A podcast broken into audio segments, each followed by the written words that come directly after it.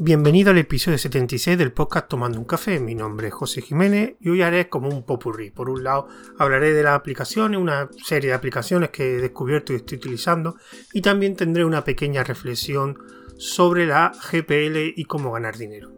Así que empezamos. Bueno, pues me gustaría primero hablar con esta pequeña reflexión que digamos espero solo que tarde unos minutos y el contexto es eh, pues un audio del podcast, un podcast que escucho recomiendo que es República Web. En el último audio entrevistaron a una persona, un desarrollador de plugin de, WordPress que se llama José Conti y estuvo estuvieron hablando sobre la GPL y sobre la problemática que tienen estas personas, que este ha escrito, ha desarrollado un plugin que es para configurar pasarelas de pago. Este plugin es de WordPress y este plugin eh, en concreto es para WooCommerce. WooCommerce creo que es una tienda online que está es una tienda online basada en WordPress, creo que el ecosistema de WordPress no lo conozco mucho. Entonces, eh, evidentemente todas las tiendas online pues requieren tener alguna forma de pago. Pues este plugin precisamente se encarga de, configurar esa, esos métodos de pago, esas pasarelas de pago. Bueno, pues esta persona eh, creo que tiene una versión gratuita y después tiene una versión de pago con unos servicios añadidos y una funcionalidad extra, me imagino que vende en la propia tienda de WooCommerce. La empresa de WooCommerce tiene una tienda donde allí la gente puede vender puede vender sus productos relacionados con este plugin de tienda online. Bueno, pues se descubre que lo vende a un precio y hay gente que ha cogido ese plugin y, lo, revende en su propia tienda a un precio mucho más barato. Claro, el problema es que después cuando hay algún problema de gente que la ha comprado en esas tiendas de, reventa, tiene algún problema, pues se pone en contacto con el desarrollador. Y el desarrollador dice, mira, yo no, yo no te he vendido ese producto es que no lo mantiene, es que a esta persona lo vende más barato que tú, pero es que esa persona lo que está aprovechándose, no aprovechándose, sino que simplemente se está, digamos, eh, la GPL nunca realmente se ha preocupado o no se creó, la finalidad de GPL no tiene nada que ver con el modelo de negocio, que tú vendas un producto, no. La GPL realmente donde se centra es en la digamos, en acceso al código fuente, permitir la modificación, la colaboración, que la gente pueda modificar un código fuente para que se ajuste a sus requisitos, pero esas modificaciones después se devuelvan, digamos, al, al, software original, se puedan incluir en el software original, con lo cual tú das algo y tú recibes algo. Pero en la parte de venta es que nunca lo ha prohibido, porque realmente es que nunca le interesa a la GPL, nunca. Nunca se, se ha interesado en cómo vendías productos, no hay ninguna norma dentro del GPL que se, que se base en eso. Entonces, claro, como cualquier persona puede vender un producto basado en GPL, sea el desarrollador o no, o sea, digamos, otra persona. Y esto ha pasado muchísimas veces. Claro, entonces yo realmente no he desarrollado GPL ni he vendido productos, pero sí llevo muchísimos años en el mundo de software libre y he visto muchísimas cosas. Y aquí mi reflexión siempre ha sido la misma si tú quieres vivir de la GPL, aparte que va a ser aparte de otras cosas que tiene que tener tu producto, como que esté en un mercado que no haya mucha competencia, que ese mercado sea grande, que proporcione un valor para que la gente pague por él, etcétera. Generalmente los software de GPL mm, que quieren o que han funcionado o que tienen algún rendimiento económico son aquellos que han creado un ecosistema alrededor de un producto, un ecosistema de servicios sea formación, consultoría, asesoramiento, etcétera, o herramientas premium basadas en esa en, esa, en, ese, en ese software libre. Eso la GPL lo, permite, evidentemente. Eso. Pero claro, si tú ofreces el código, eh, realmente a las malas no está obligando a nadie que compre tu producto. Puede coger el código y compilarlo, interpretarlo, lo que sea él mismo y utilizarlo él sin darte ni un duro. Evidentemente, la GPL lo que se centra es eh, que nadie se aproveche del código fuente. O sea, si tú utilizas el código y lo modificas o creas algo con una base que tenga GPL, tú estás obligado a que ese, digamos, software que, que, tú desarrollas basado en uno que es GPL sea también GPL, con lo cual el software original, todo aquello que haya añadido y que evidentemente tú te has ahorrado un tiempo porque tú ya tienes un software base, no ha empezado desde cero, sino ha pasado desde cierto nivel que tú has ido desarrollando, ese software original tiene que poder acceder a esas modificaciones, con lo cual, digamos, tú te aprovechas de cierto, digamos, desarrollo y el software original se aprovecha de esos desarrollos que tú has hecho a partir de ese software original. Eso sí lo comprende. O sea, que la gente no se aproveche del trabajo del desarrollo de otro. Pero el de la venta nunca se ha preocupado. La GPL se centra en el código. Entonces todas las normas son basadas en el código. Y entonces si tú quieres que nadie revenda tu producto, pues yo siempre he dicho, no vendas tu producto. Simplemente pones disponible, que también es una, gran ventaja. Tú ponlo disponible y si alguien pide algo más, con lo cual evidentemente lo gratis se va a ver una difusión mucho más grande que lo de pago, eso siempre ha sido así. Con lo cual va a poder conseguir otro tipo de, digamos, rendimiento económico a través de una serie de servicios. Es posible que tampoco te llegue, pero es que también es posible que es que el valor que proporciona tu herramienta no sea tanto como tú crees. es una cosa que realmente los desarrolladores piensan. Yo tengo una idea, voy a crear un desarrollo, un programa maravilloso y cuando tú lo has creado, lo has desarrollado, a la mayoría de la gente no le interesa. Ya sea porque, o por ejemplo, es que no es de buena calidad, pero que eso no tiene por qué ser así. Aunque sea de buena calidad, tiene que haber un valor para que la gente pague. Por el producto, no por los servicios. Por ejemplo, como, dije a raíz en, en un grupo de Telegram que hablamos sobre este, lo que se comentó en este audio de Republic, del podcast República Web. Eh, WordPress no vive de vender su producto WordPress. Lo que hace WordPress es una serie de servicios, como por ejemplo eh, WordPress.com, donde ahí la gente puede, hay determinados planes de pagos para montar tu propio blog WordPress y ahorrarte mucho tiempo y muchos dolores de cabeza, ya que te lo proporcionan ellos y tú solamente lo tendrías que configurar con las herramientas que te van a proporcionar ellos. Viven de eso. Hay muchos software, eh, digamos, GPL, software libres con licencia GPL que viven de eso. Pero lo importante es que tienes que tener un valor para que la gente, si quiere vivir de ello, tiene que tener un valor para que te permita vivir. Y muchas veces los desarrollos que hacemos, pues no da para tanto, simplemente. ¿Por qué? Pues no lo sé. Eso a lo mejor a escala usuario no es algo que requiera un gasto o mucha gente quiera pagar por eso. Simplemente era eso. Resumiendo, con esta reflexión que no me quiero extender más, que la GPL mm, no mira por el dinero, mira por el código y lo que digamos gestiona el código, no el modelo de negocio que puede ir a partir de una herramienta hecha que tenga licencia GPL. Es una cosa que hay que tener claro. Y si tú realmente eh, quieres vender un producto, pues a lo mejor es que la GPL no es la mejor licencia que tengas que, que escoger. A lo mejor incluso pues una licencia propietaria te sería más útil posiblemente. Bueno, esta es la pequeña reflexión, no me quiero extender más. Y ahora pues vamos a ver digamos, realmente el tema central de, este audio, que sería pues una serie de aplicaciones que estoy probando. Así, la primera me gustaría comentar es una que se llama SEAL, Z-E-A-L. SEAL, ¿qué es? Bueno, pues SEAL está basado en una herramienta que yo desconocía, que me la han dicho eh, varias personas, que se llama NAS y eh, que es una, herramienta de, de MacOS. Entonces, ¿qué hace esta herramienta? Pues esta herramienta lo que tiene es un browser, un visor de documentación. Pero la documentación está hecha en un formato que se llama DocSec. Bueno, entonces tú cuando te la instalas, simplemente te proporciona como un visor.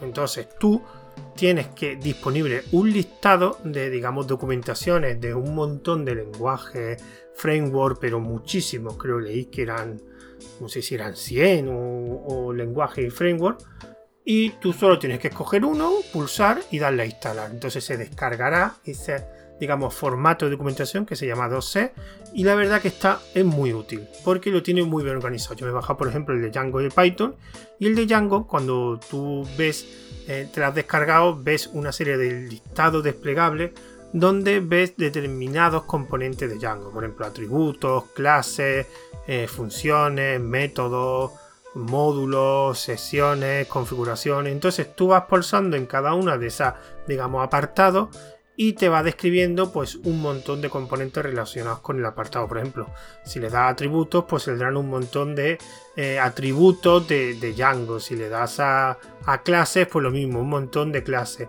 La presentación de esa documentación es parecido como Bueno, de hecho es muy parecido a la documentación oficial de, de la página web de Django. Simplemente pues el nombre y una pequeña descripción con un ejemplo. Entonces como, como una especie de man, pero para lenguaje de programación. Y es muy cómodo. Tiene un propio buscador donde puede hacer determinadas consultas. Y yo ahora mismo no lo estoy utilizando mucho. Le he echado un vistazo de las cosas y está muy bien y tiene sobre todo muchísimo. Entonces a lo mejor pues para hacer una estás programando y se te olvida algo pues abre SIL y en un momento en muy poco tiempo pues puedes resolver esa duda por alguna función que no me te acuerdas los parámetros de alguna clase o algún método que no recuerdo cómo era y aquí solo poniendo el nombre del método, evidentemente has tenido que bajarte el 2C adecuado de ese lenguaje o, framework, pero está muy bien. Así que quien no conozca esa herramienta, los de MacOS, le he dicho que se llama NAS y es como una versión libre de, de NAS. Y está disponible, pues creo que era para Linux, para Mac no está, creo. Creo que estaba para Linux, Windows y Mac, pero no lo sé. Yo lo estoy probando en Linux y la verdad que está muy bien. Siguiente herramienta. Bueno, esta es una herramienta que ya la probé una vez, pero no terminé de coger el truquillo. Porque yo lo que. Una cosa que desde hace tiempo quiero empezar a acostumbrarme a utilizar es un gestor de contraseñas. Ya llega un momento en que ya tengo muchísimas contraseñas. De hecho, yo no me acuerdo de todas y las tengo apuntadas en un papel. Alguna vez el papel se lo pierdo. Quería un gestor de contraseñas.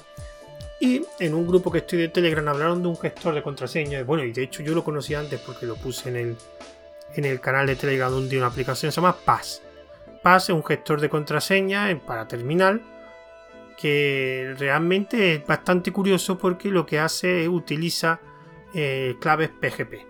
Para quien no sepa, PGP es un sistema de descifrado, por ejemplo, se utiliza mucho para descifrar correo electrónico y que solo el determinado usuario tenga, mediante una clave pública, pueda descifrar el, contenido, etc.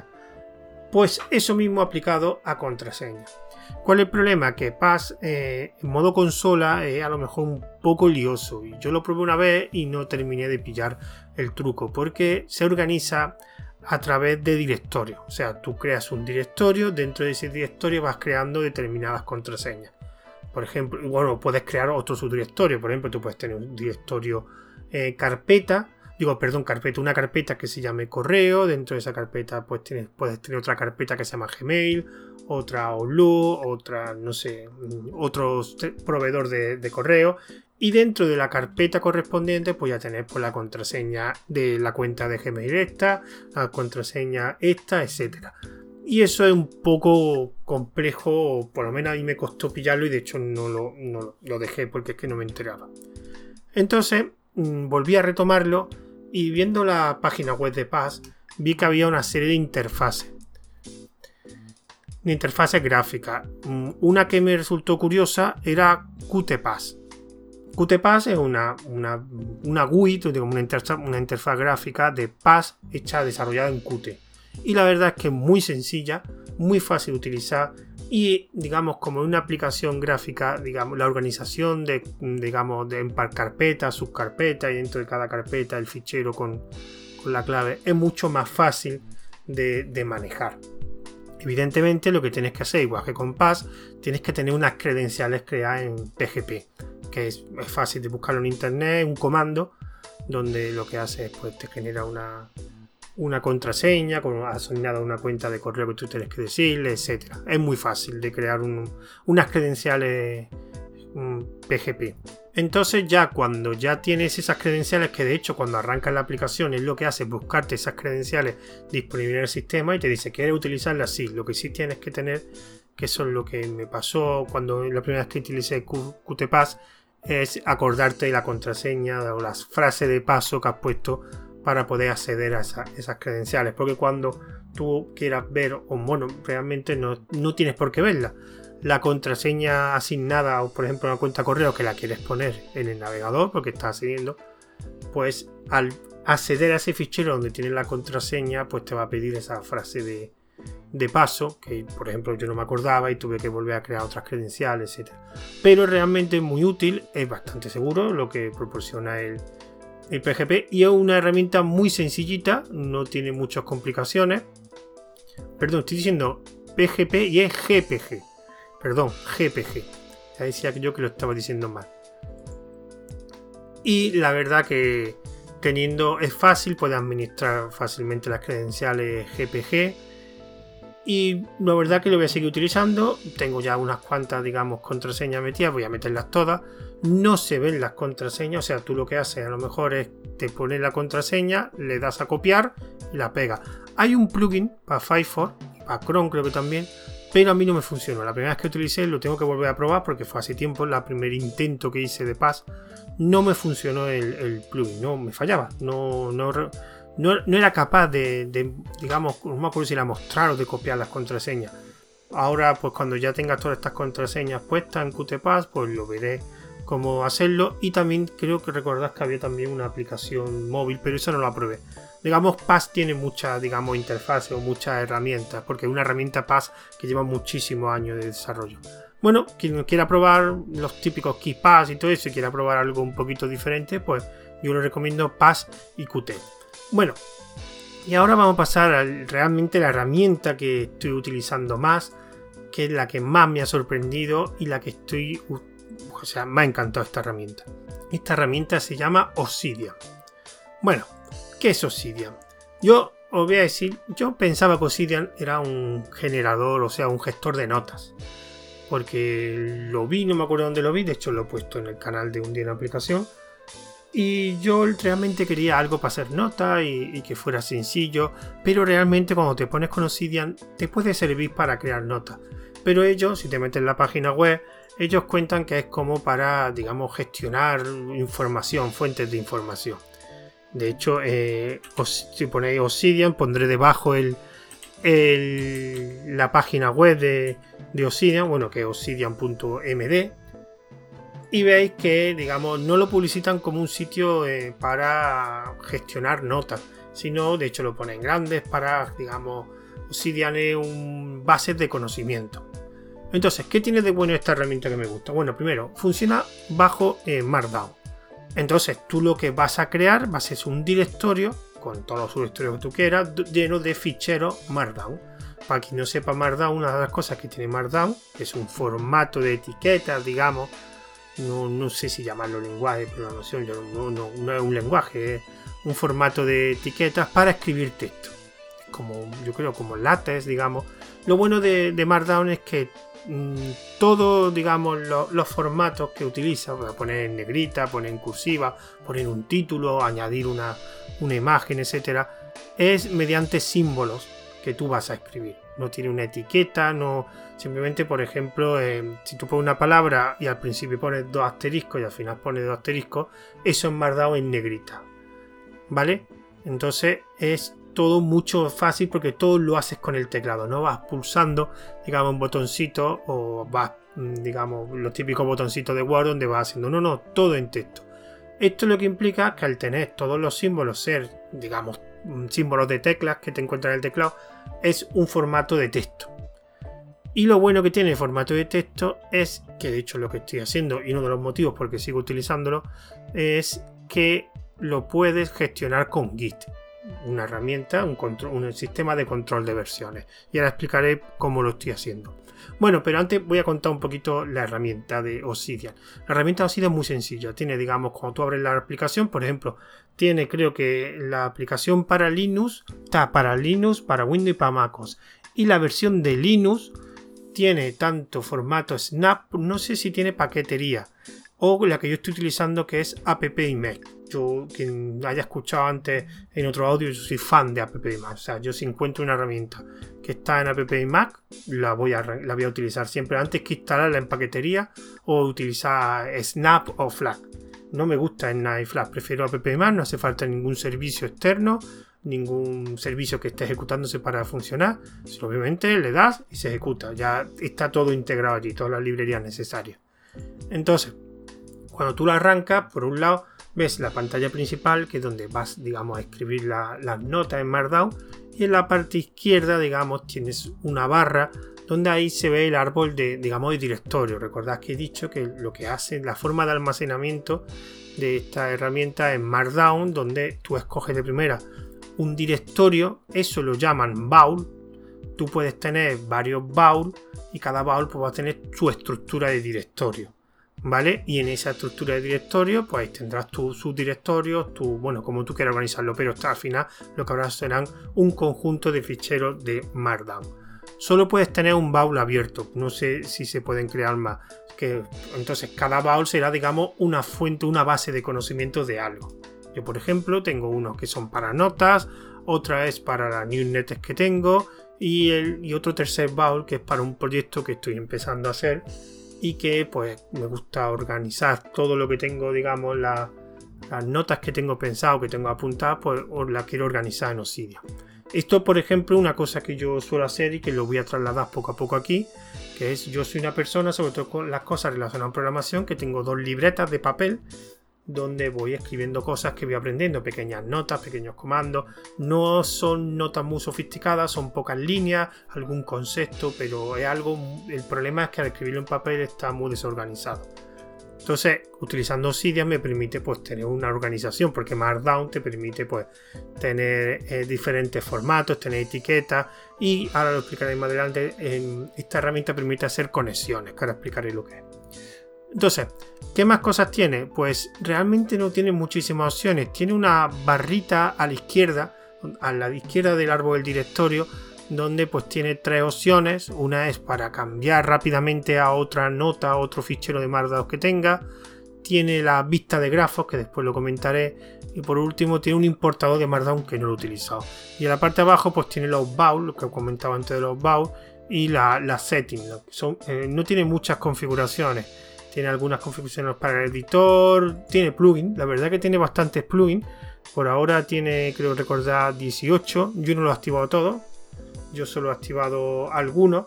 No lo he probado, no lo he probado todo. Y pues ya la apariencia. No tiene muchas opciones. Es una herramienta bastante sencillita. Entonces, ¿qué tiene de otra particularidad? Bueno, em, en la parte donde tú vas a escribir, cuando tú escribes en en Markdown, vale, lo que he dicho antes que va a utilizar una serie de símbolos. Bueno, no tiene un previsualizador eh, en tiempo real, como tienen algunos editores de Markdown. ¿Por qué? Porque ese es un pequeño problema que han dicho que a lo largo del tiempo los desarrolladores van a, digamos, eh, que no tiene un editor propio de Markdown. O sea, tú escribes a Markdown a pelo. No tiene ninguna ayuda. O sea, tú tienes que escribir todas las los símbolos a pelo. no es un editor, no tiene ningún editor Markdown. Entonces, mm, realmente, si vas a escribir cosas, digamos, más complejas en Markdown, a lo mejor no tiene ninguna ayuda y te tendrás que aprender cómo se hace, digamos, escribiéndolo a pelo. Lo que sí tiene un botón que pulsas y cuando se pulsa, se, digamos, se separa se cambia el modo de vista, entonces en vez de verse en Markdown se ve ya, digamos, mm, compilado, digamos, se ve el resultado, o sea, donde tú has puesto dos asteriscos, se ve el negrita correspondiente, donde has puesto el símbolo de, para poner un título en grande, pues se ve el título en grande, ¿vale? Pero no puede editarlo, digamos, una previsualización, no en tiempo real. Más cosas. Esta pantalla donde tú escribir tiene, una, tiene lo que se llama un demultiplizador. A ver si me sale. Demultiplizador. Bueno, aquellos que conozcan la herramienta Temus, que es un multiplexador, simplemente una ventana, que tú la puedes dividir en parte en horizontal o en vertical. Entonces puedes tener muchas partes, muchas pantallas. Bueno, pues eso lo permite. Eso hay muchos terminales de Linux que te permiten dividir la pantalla en horizontal o en vertical, lo que sea un multiplexador. Pues te permite hacerlo. Hay una de las opciones son los típicos tres puntitos en la ventana, en la parte superior derecha, que cuando tú pulsas te permite salir una serie de opciones y una de ellas es pues dividir verticalmente y horizontalmente. Entonces si tú divides horizontalmente te mostrará digamos la pantalla en dos, ¿vale? Y así puedes tú, por ejemplo, abrir varias notas en la misma, digamos, interfaz. Puedes dividirlo más veces, todas las veces que tú quieras. Y de hecho tiene una opción curiosa que es te ancla una de las notas, digamos.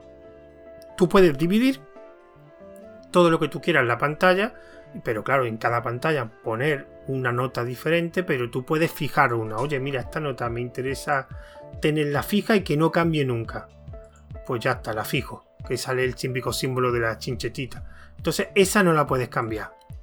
Puedes cambiar todas las demás partes de pantallas que has dividido, las que no tengan, digamos, la etiqueta puesta, la chincheta puesta, pero esa la tienes fija. Es, por ejemplo, si lo que te he dicho antes, si quieres dividir la pantalla porque quieres ver varias notas, pues es una opción, ¿vale?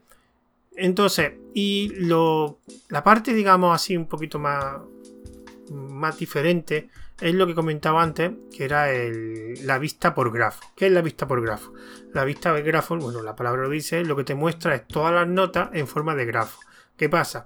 Que un grafo tiene, eh, digamos, una serie de puntos, esos puntos corresponden a las notas, y después una serie de líneas que son las relaciones que tienen entre dos notas. ¿Cómo se pone una relación? pues cuando tú estés escribiendo una nota, tienes que poner la palabra. A ver, un momento, que me acuerde, a ver si pillo una que. Que esté. Ah, sí, vale.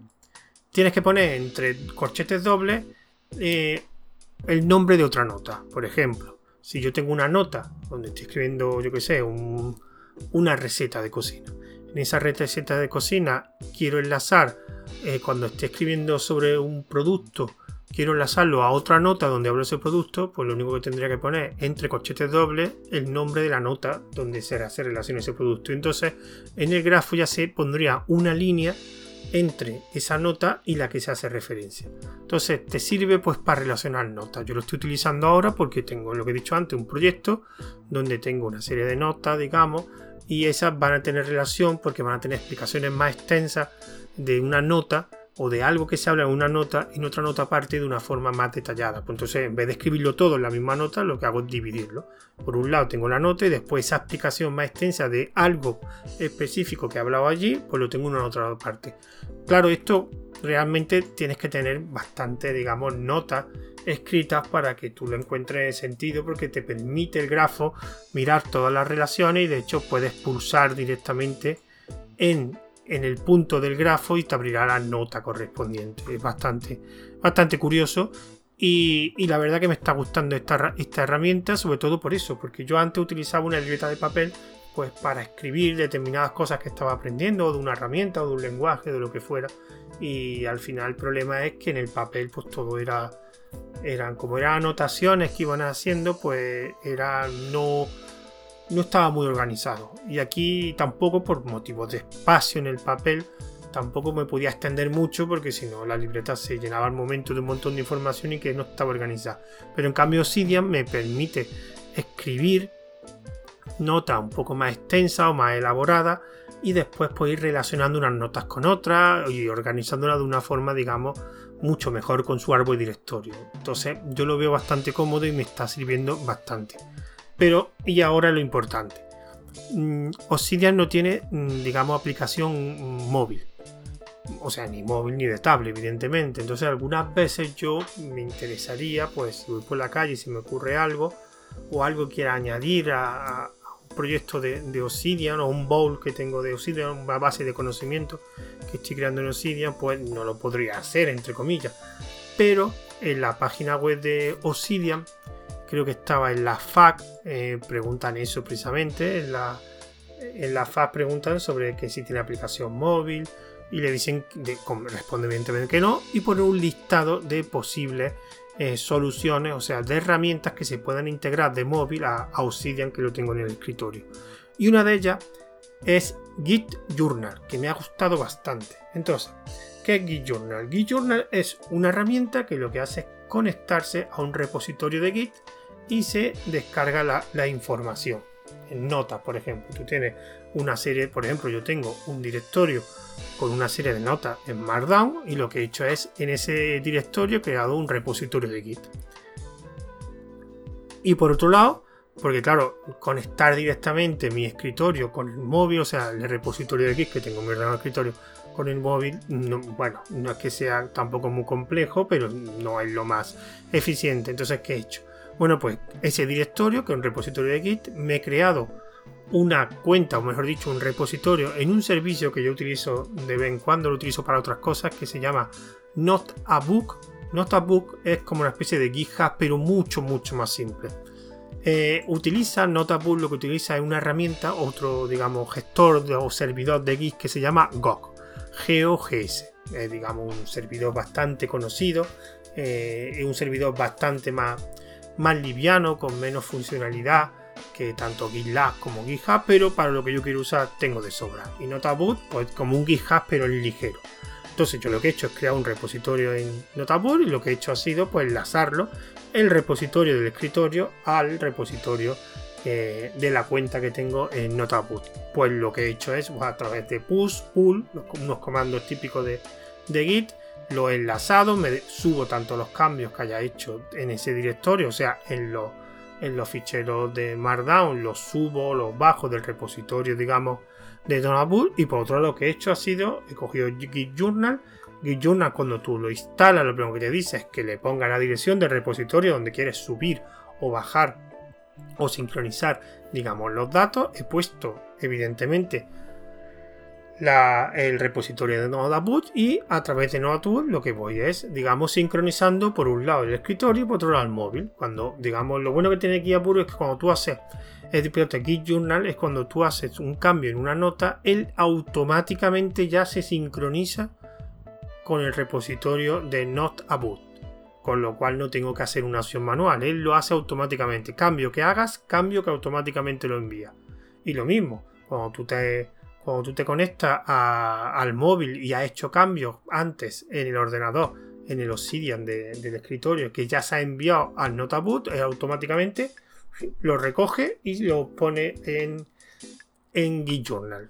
Es muy fácil y así tengo sincronizado y me permite por un lado trabajar con el ordenador en Obsidian y por otro lado también me permite trabajar en con Git Journal en el móvil y así es la forma en que estoy trabajando. Bastante cómoda y ahora mismo con un proyecto que tengo más o menos que estoy pensando y que estoy desarrollando, pues me está resultando muy cómodo y es una herramienta, no es para notas, aunque ya he dicho la palabra notas muchas veces a la hora de explicar, pero es una herramienta, es una herramienta, una base de conocimiento. ¿Por qué? Porque mm, para hacer una herramienta de notas tienes que utilizar Markdown. Markdown a pelo, entonces hay mucha gente que a lo mejor eh, no, no le resulta cómodo. Y, entonces yo, yo lo estoy utilizando para más que notas para hacer anotaciones. Pero me está resultando muy cómoda. Me gusta mucho, es muy simple. En un futuro tienen en las páginas web, en las FAQ van diciendo cosas. Por ejemplo, una de las cosas que tienen que hacer a largo plazo es integrar un editor de Markdown tipo Tipora. Es otra herramienta que hablé hace bastante tiempo y que es mi editor de Markdown digamos, favorito, el que utilizo yo en el, ordenador, y otras cosas que han comentado que quieran hacer. Y la verdad que la herramienta es muy simple, muy sencilla, me está gustando y sobre todo todos almacenan Markdown con las ventajas que tiene Markdown como es la que estoy utilizando que es eh, para sincronizarlo a través de Git. Y antes de acabar pues daré lo típico que ya se me iba a olvidar, los métodos de contacto. Recordad que este, este podcast tiene un email que es tomando un café